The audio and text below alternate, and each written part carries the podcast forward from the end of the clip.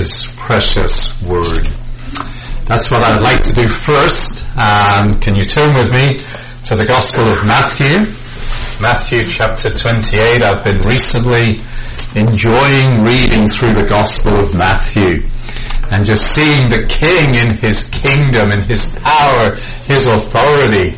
And so it's quite timely um, for myself in my personal study to come to chapter 28 this morning and I trust as we hear together we will rejoice in the incredible fact we have a living Savior.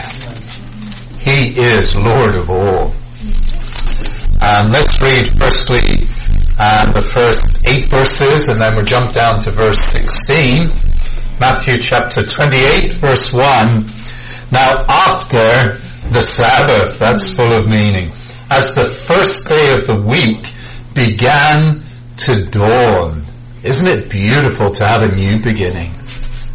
And I trust we have that today.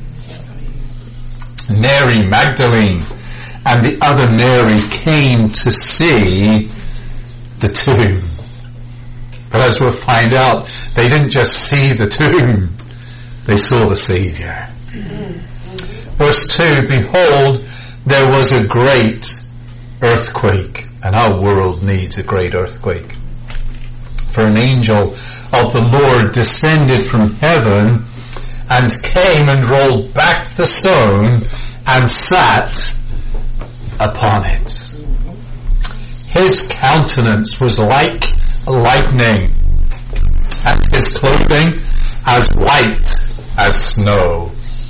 And the guards shook for fear of him and they became like dead men.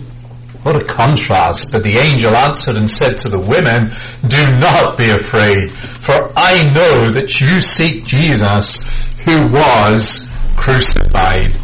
He is not here. He is risen. As he said, come, see the place where the Lord lay. What pathos there.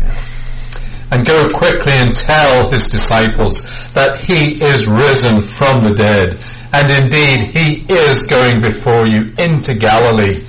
There you will see him. Behold, I have told you.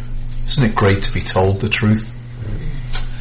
So they went out quickly from the tomb with fear and great joy and ran to bring his disciples word. For sake of time, verse 16, then the eleven disciples went away into Galilee to the mountain which Jesus had appointed for them when they saw him.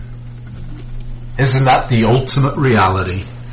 When they saw him, they worshipped him. But some doubted.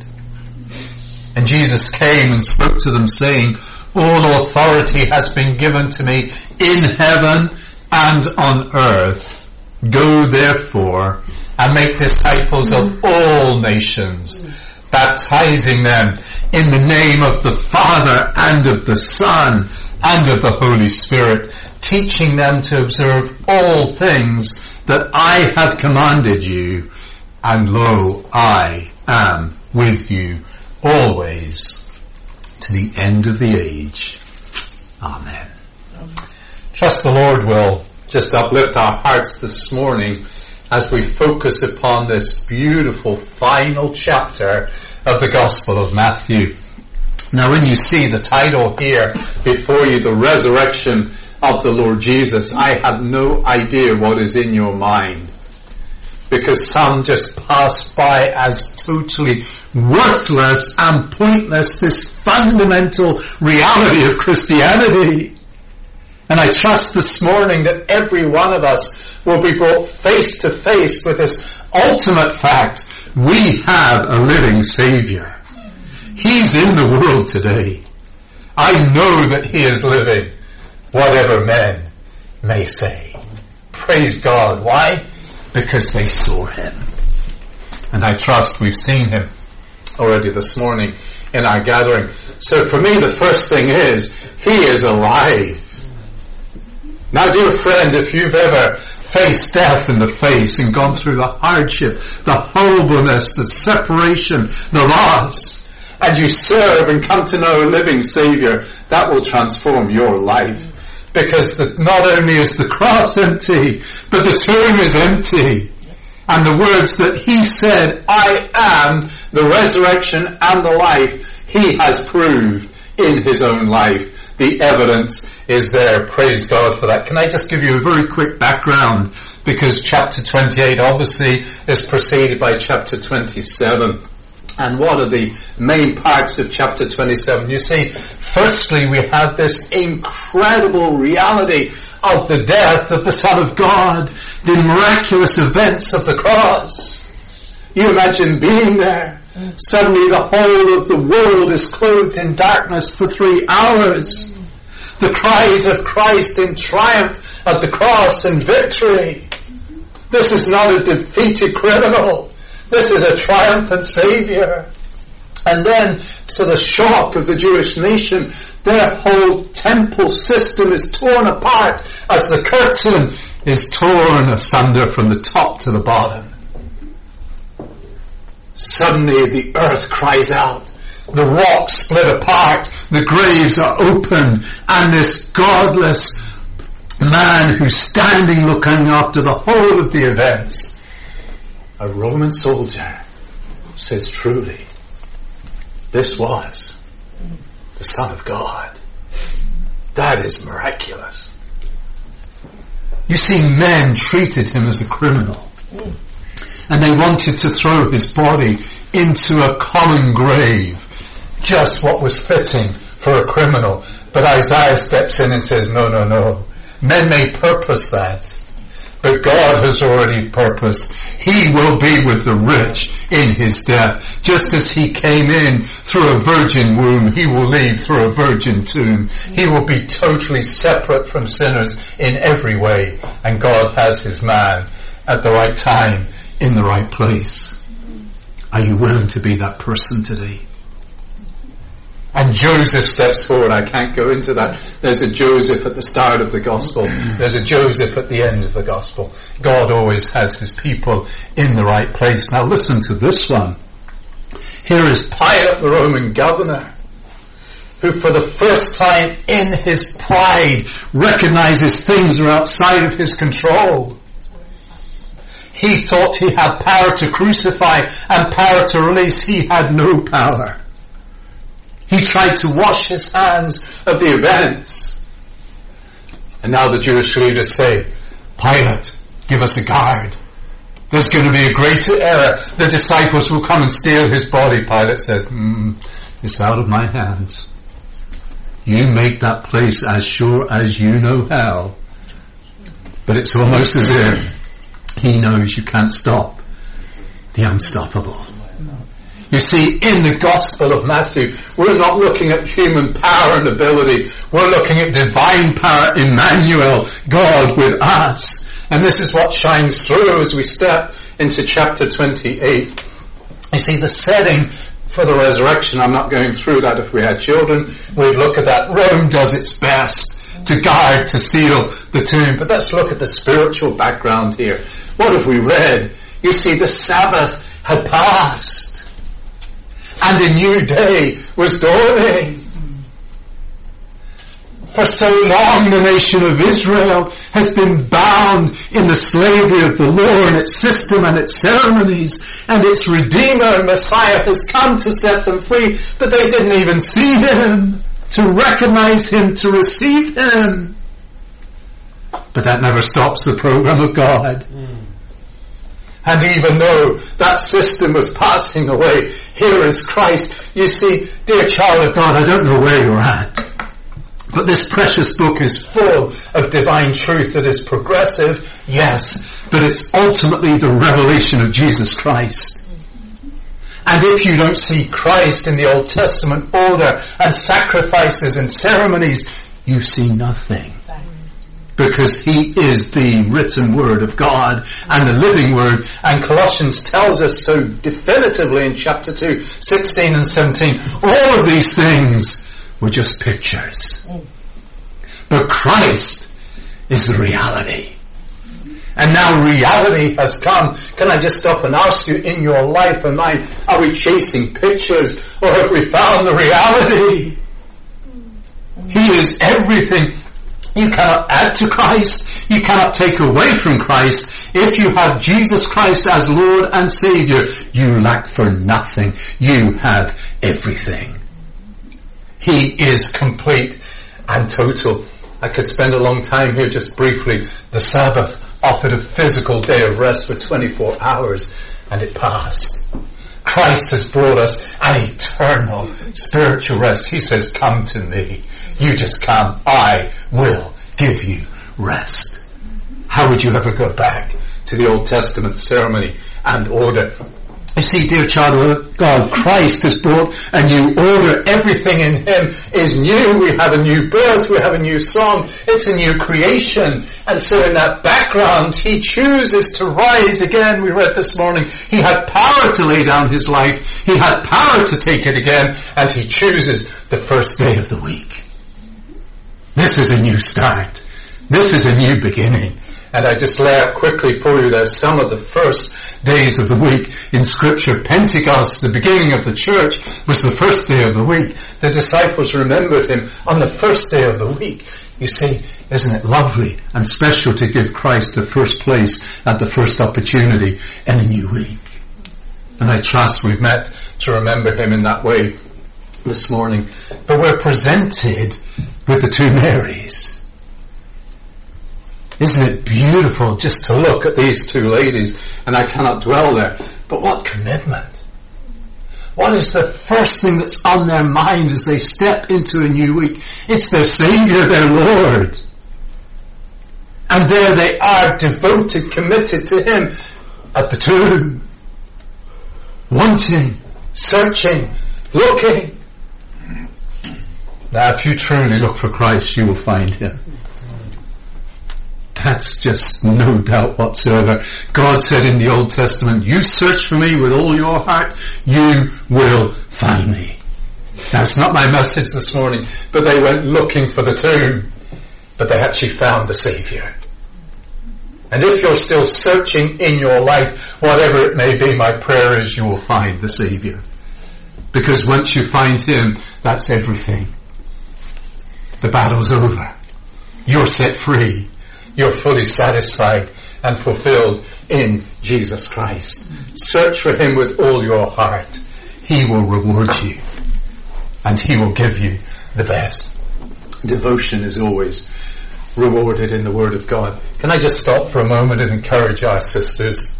You are special. And you are needed. And you're prominent in the Word of God. God thinks the best of you. He sees that commitment. He sees that devotion. And I don't need to remind you, I trust, just the rich blessing that you bring to the company of the people of God. God is special. Sorry, sisters are special in the local assembly. But can I just ask the question today? Sometimes men, where are we? Where were the men? Where were the disciples? It was the ladies that went to the tomb. Praise God for sisters we can look up to as examples in Christian life. Now heaven came to confirm this incredible fact. It's time for the angelic intervention. God did not use anyone else. He chose an angel. And here we have it. He descends from heaven. What a glorious truth to proclaim. He causes this great earthquake and how much our nation and this whole world today needs an earthquake from heaven to awake it. There's the earthquakes. I don't need to go down there in Syria and Turkey. May they have a great awakening spiritually for who God really is. You see, we need an earthquake in our lives at times. Because we are so hard-hearted. We are so blind. We are so deaf. And God brings this earthquake through the angel you say that's a study in itself. The angels in the life of Christ. But they're silent in chapter 27. There's nothing they can do. They are powerless as the Son of God on his own must go through the hours of darkness, the rejection, the abandonment, the sacrifice, the finished work. But on the first day of the week, an angel comes to proclaim this majestic truth that Christ has triumphed. He is Lord of all. First of all, the message is from heaven.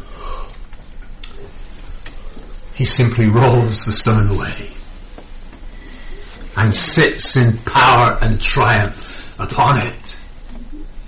Oh dear child of God, when God works in your life, stop and listen. It's a voice that has to be heard.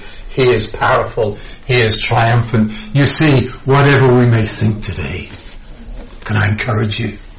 It's not United Nations. It's not the White House that makes the decisions that's in control. It's the Most High who rules in the kingdoms of men. And He is in ultimate control and authority. Every ruler in this world, apologies, is just a puppet on a stage. A pawn on the chessboard. But we have a God who rules in the kingdoms of men. Daniel 9. And can I just mention this because often in Zambia people got confused on this. The stone was rolled away for one purpose not to allow Christ to rise again. No, no, no, no, no. The stone was rolled away to prove he had already risen. That the tomb was empty. The Savior was gone. He is alive. What happened to the soldiers? Total fear shook their body and they became like dead man, I'm not going down there. That's a message in itself because one day you will stand before God. How awful not to know Him and to meet Him in fear. But praise God, angels are still used today.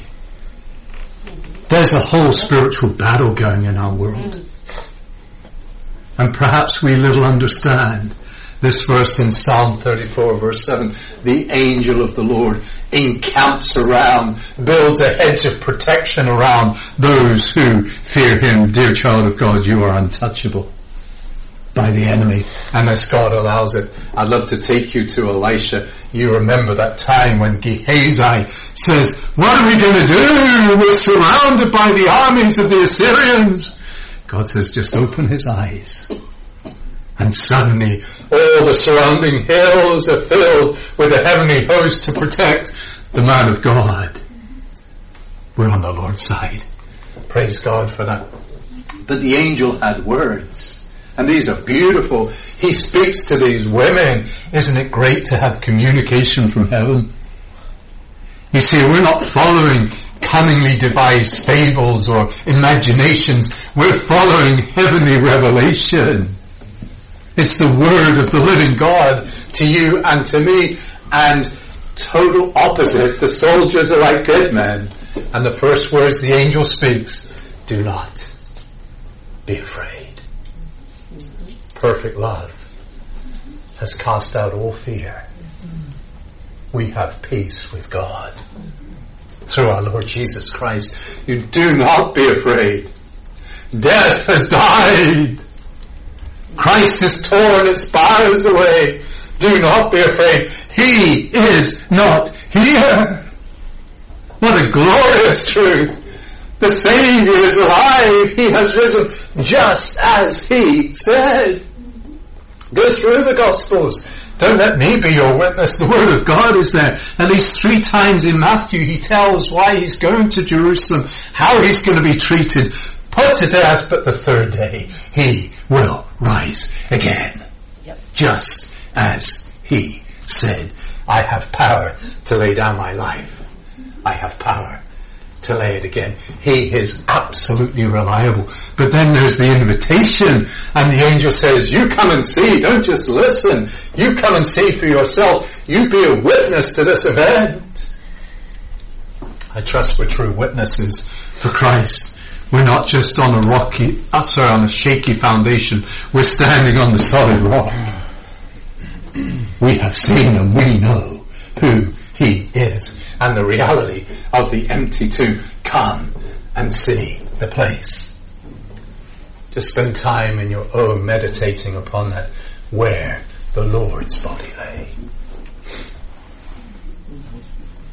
This is the creator of the universe. This is the upholder of all things who willingly stepped into time and he tasted death for everyone. He knows what death is. He passed through that experience. But it's the past tense where his body lay. It's not there any longer. We serve a living Saviour. Isn't it interesting? I won't go down there. In John's account, there's the napkin that was folded and laid neatly by itself. You see, his body wasn't stolen. No thief would take time to do things like that. They would just run away with the body and it would be gone. But there's the evidence. You see, our God is a God of detail. And He's a God of order.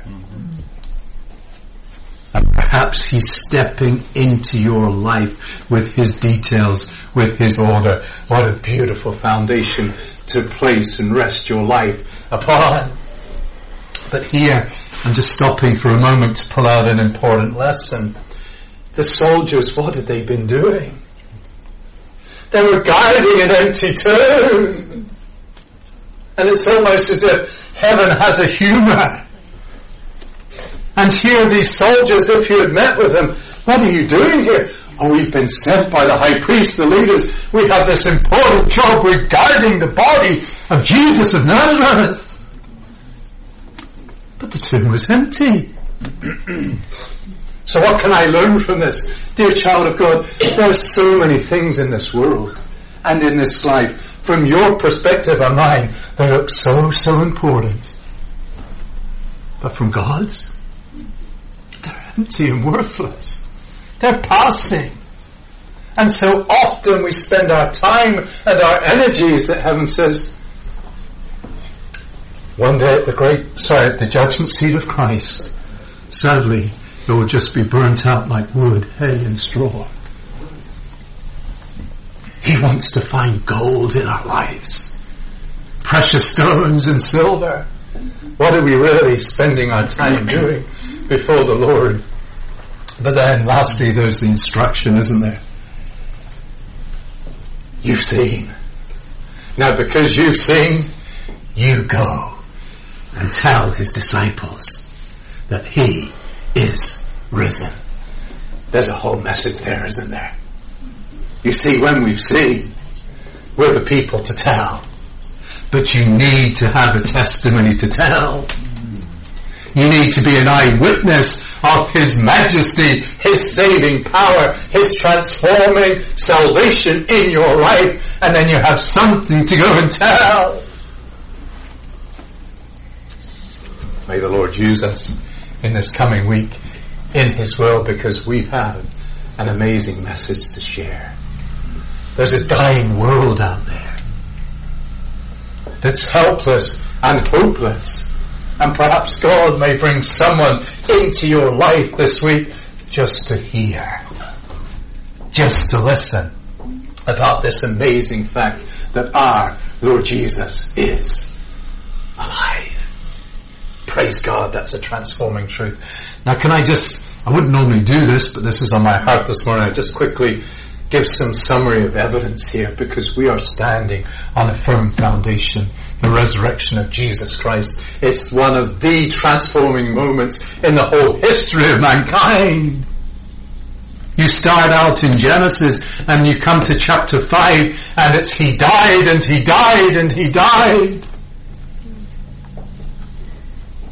the desperation, the depression, the helplessness.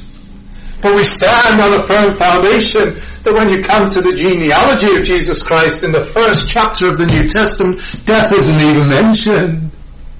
Because this is Emmanuel. He is God with us. You see, the empty tomb, number one, what are you going to do with the empty tomb? This took place right in the very city where our Lord was crucified and the disciples witnessed and preached about the empty tomb. Surely it would have been simple. How many refuted it? It was taken as total fact. No one even denied the tomb was empty. Think of the religious leaders. Here they are, they had set up this guard to guard the tomb so it would be stolen, but they accepted the tomb was empty. Now when your enemies who are refuting what you teach agree with what you're saying, you know you're on solid truth. And they accepted that the tomb was empty and tried to make up this fabrication. His body was stolen. Mm. Well, surely if the body was stolen, why didn't they find it? Mm. Wouldn't that have solved everything? Just bring the body. But we know the body was never found. He's alive. Quickly, number two, spend time in this. His personal appearance. It's documented in scripture. It's mentioned in other historic accounts as well. Not only individually to different disciples at different times, to the disciples together in the upper room on two different occasions, to the disciples on the shore when they were fishing. Time and again, 500 people at once. We're not just talking about some dream here or some supposed vision. These are people who saw and know and give eyewitness accounts of this fact. Here's one of the things that I think is really clear evidence. How do you explain the transformation of these disciples? Just a few days earlier at the cross, they run away from him, forsake him. They're afraid in the upper room. The doors are closed. And suddenly these same fearful men become transformed into witnesses of the reality of the resurrection. Was that fake? Was that just putting on a face? Well, I'd like to share with you Acts chapter 5. There's one account of that. These were people who were harshly beaten for presenting the fact that Jesus Christ was alive. Now you may tell a lie in class, but you won't give your life for it. But these people were willing to do that. They stood on the certain truth that He is alive. And that is my next point. Ten of the disciples, as far as we're aware, willingly laid down their lives for this fact that Jesus Christ not only died, but He rose again. Mm-hmm. And I'd ask you to present any person who's willing to die for a lie. Mm-hmm. The truth soon comes out but they willingly laid down their lives for that. I could go on. How about Saul in the book of Acts? He's the main persecutor of the church. He's trying to rid the world of Christianity and the message of Jesus. He harshly persecutes, imprisons, and suddenly this main opponent becomes a main preacher and supporter and teacher that Christ is alive. Oh, the grace of God. Perhaps you may be meeting with us today in disbelief as we all were once. But we have a God not only of absolute power, but incredible grace who will open your eyes. And once you've seen Him for who He is, there's never a doubt anymore. And he writes a whole thesis in 1 Corinthians 15 on the fact that Christ is living. And he was a witness to that fact. By the way, he was also martyred for that reality. And you can go on. You see, so many religions in our world have started and they then decide on their basis of belief, what are they going to follow, what are they going to teach. But in Christianity, it's the opposite. Christianity began from the fact of the resurrection. It didn't begin and then say, wow, we'll make the resurrection one of our fundamental truths. No, it was the resurrection that formed the Christian faith and transform the whole of the then known Roman world. Let me come to some implications because there are crucial consequences of the fact of the resurrection of Jesus Christ. The fact and the evidence is clear. But can I present to you number one? The fact that he rose again, just as he said he would, authenticates, that's a big word, clearly confirms the truth of his deity.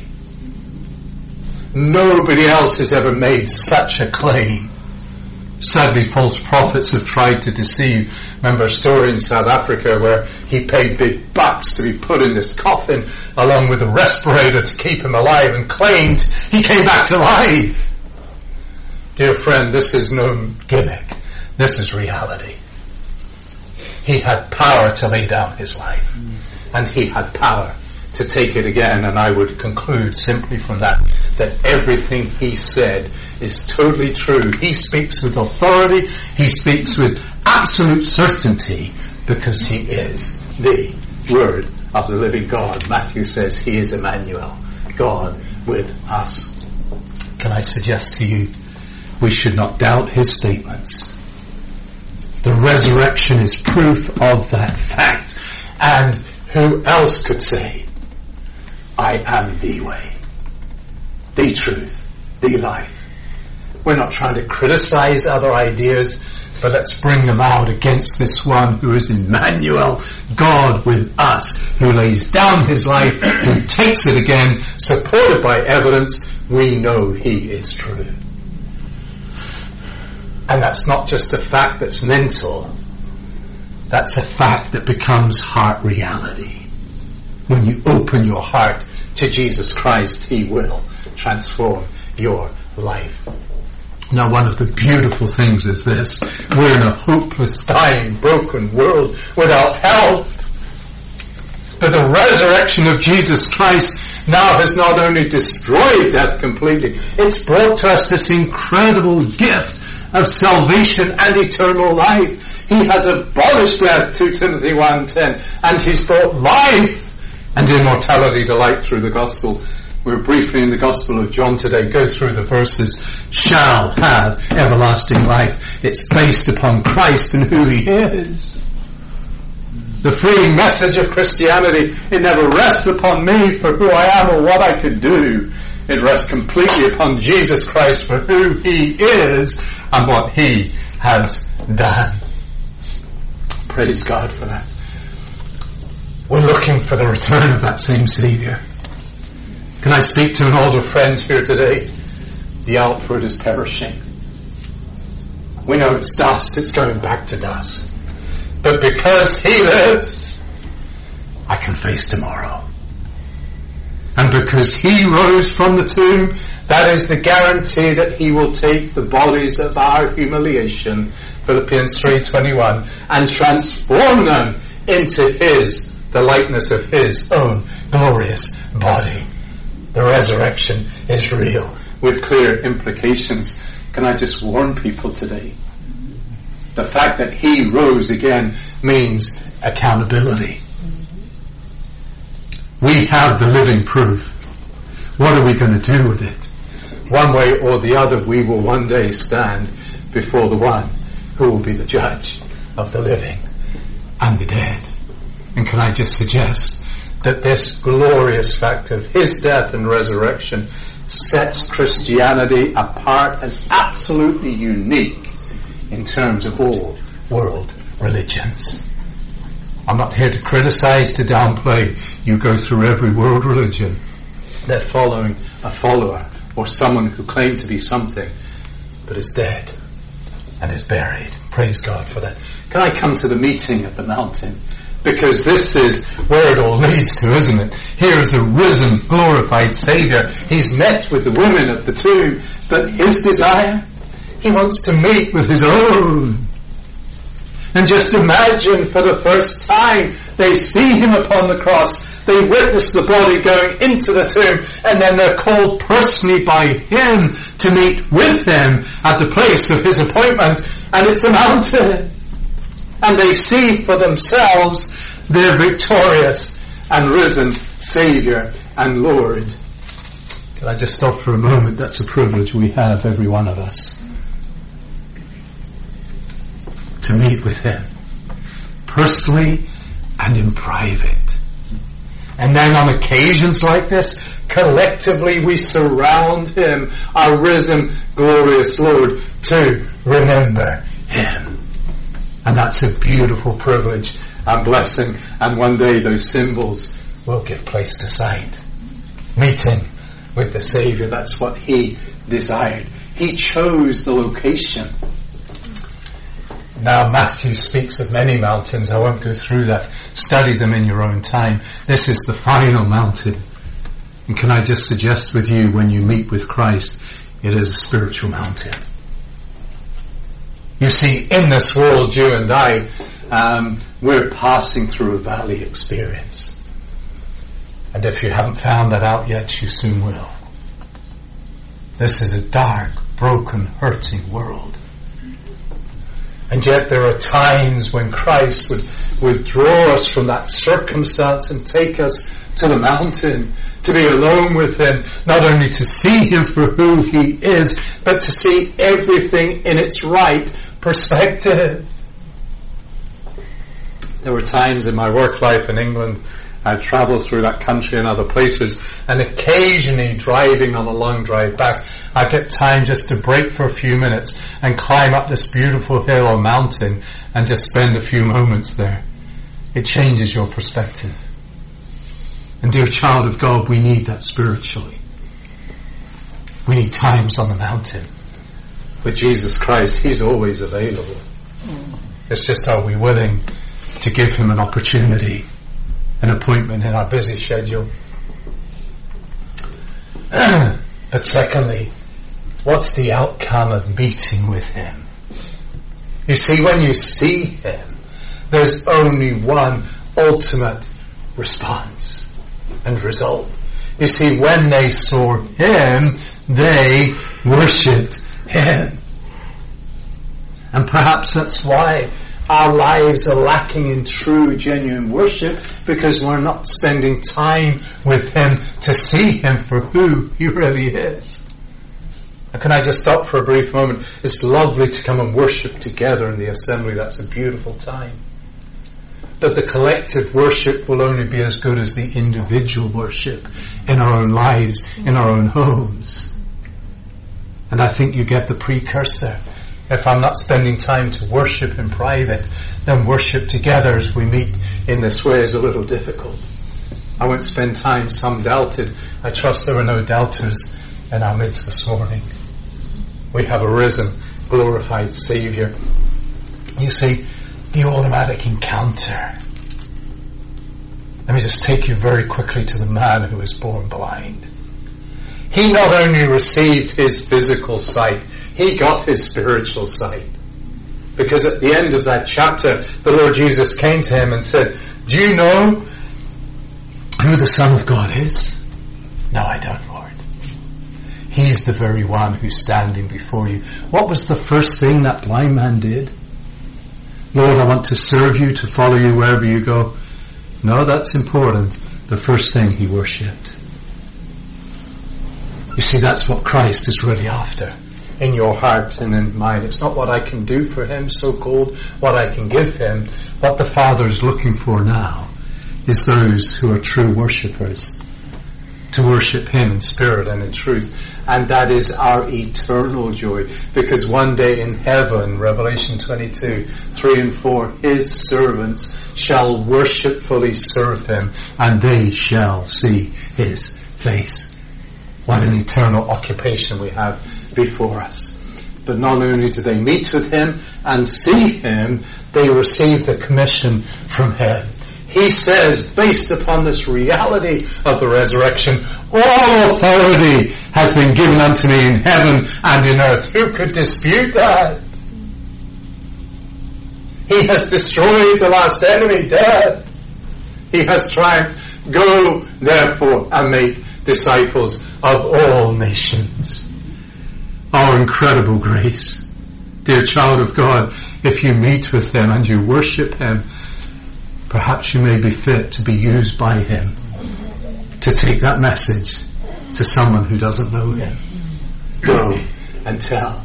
But you see, the battle is won.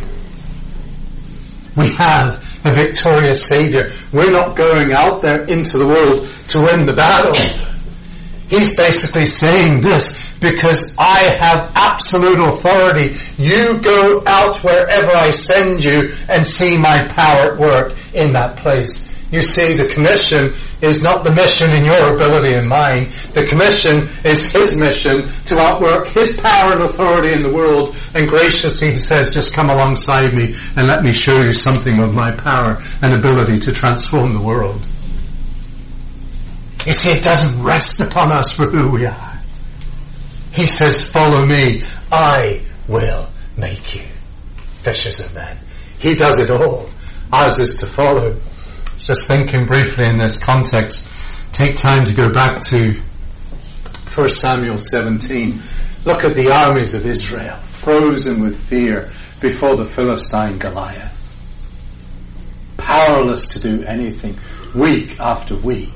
And then suddenly, the picture of Christ, David, in his humility goes down to the brook, picks the smooth stones, runs to face the giant, destroys him, and suddenly it's all changed. The armies that were frozen with fear, with the reality of triumph, root out the enemy, chase after them, and overcome them. You see, that's the mission. The battle's already won. We have to do nothing but to go in the victory of the cross and the resurrection. Christ has already triumphed. He has overcome. The victory is won. That's the privilege of the Christian mission. Not about you, not about me. It's all about Him for who He really is. But can I just share with someone who may be searching today? Yes, God has something for you to do and a place for you to be. But don't forget, before there's a mission experience, there must be a mountain experience. If we don't know Him alone upon the mountain, we will never prove His ability in this world, in His power and His authority. And lastly, He says to them, what a beautiful assurance. He says, I am with you always. You see, it's all about Him.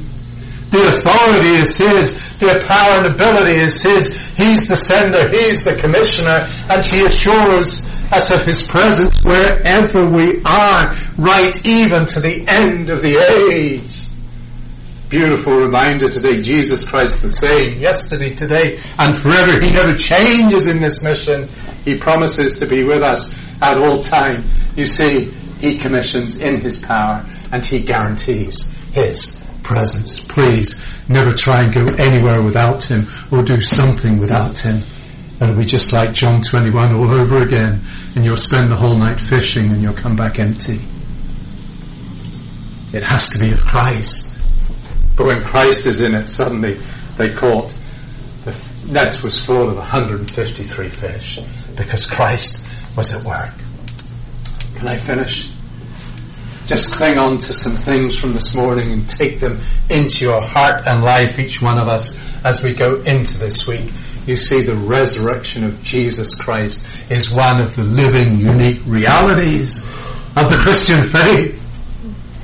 We have a message that stands apart from anything else this world can ever share. Death has died. Christ is alive forevermore. He has destroyed death. And now life and immortality is available. This is an Eastern mysticism. Sorry, I shouldn't go down that road. This is a living reality. Eternal life from Jesus Christ is available for all who trust in Him as Lord and Savior. Listen to His own words as He speaks to John, who's an outcast on the Isle of Patmos. He says, John, let me take you out of your situation. I am the first. I am the last. I am the living one. I willingly became dead. But I am alive forevermore, and I'm the key holder of death and the grave. Praise God for him. You see, we can say with absolute certainty this morning, and I trust you stand with us, O death, where is your sting? O grave, where is your victory? The biggest problem that faces humanity. We spend billions of dollars trying to consult, trying to stop, trying to heal. The only answer is Christ. No matter how rich or wealthy or famous you are, there's no power in the day of death. But Christ has power. O death, where is your sting? O grave, where is your victory? And those beautiful concluding remarks. Thanks be unto God who gives us the victory. You see, He's not only claimed the victory, He wants to enjoy the victory and impart the victory into your heart and life as well. Thanks be unto God who gives us the victory in our Lord Jesus Christ. Praise God. He is alive. He is not here. He is risen. Let's bow in prayer. Father, we thank you for this wonderful, momentous, glorious truth. We have a conquering, risen Saviour. We know He's in the world today. He lives within my heart. Encourage your people here at Allentown. We're in a tough time and generation. So many people have been blinded by the enemy. Oh Lord, shine your light. Perhaps today someone will hear your word and it will penetrate in the power of your spirit to bring new life. This whole Western world, we need an earthquake, Lord, to awaken us to our senses, to point us back to you again. We cry for President Biden and his whole government. Have mercy, O oh Lord. He's just a pawn on the chessboard. He's been deceived. Open his eyes. Along with so many world rulers. The whole sad state in Russia and Afghanistan. Parts of the Middle East, Iran, China, North Korea. Oh Lord, work your work. Christ is risen. He has all authority and all, all power. Send out more laborers into your harvest field. We commit our time to you with thanksgiving and with praise for our risen, glorious Saviour, the Lord Jesus, in whose name we pray. Amen. Thank you for your time.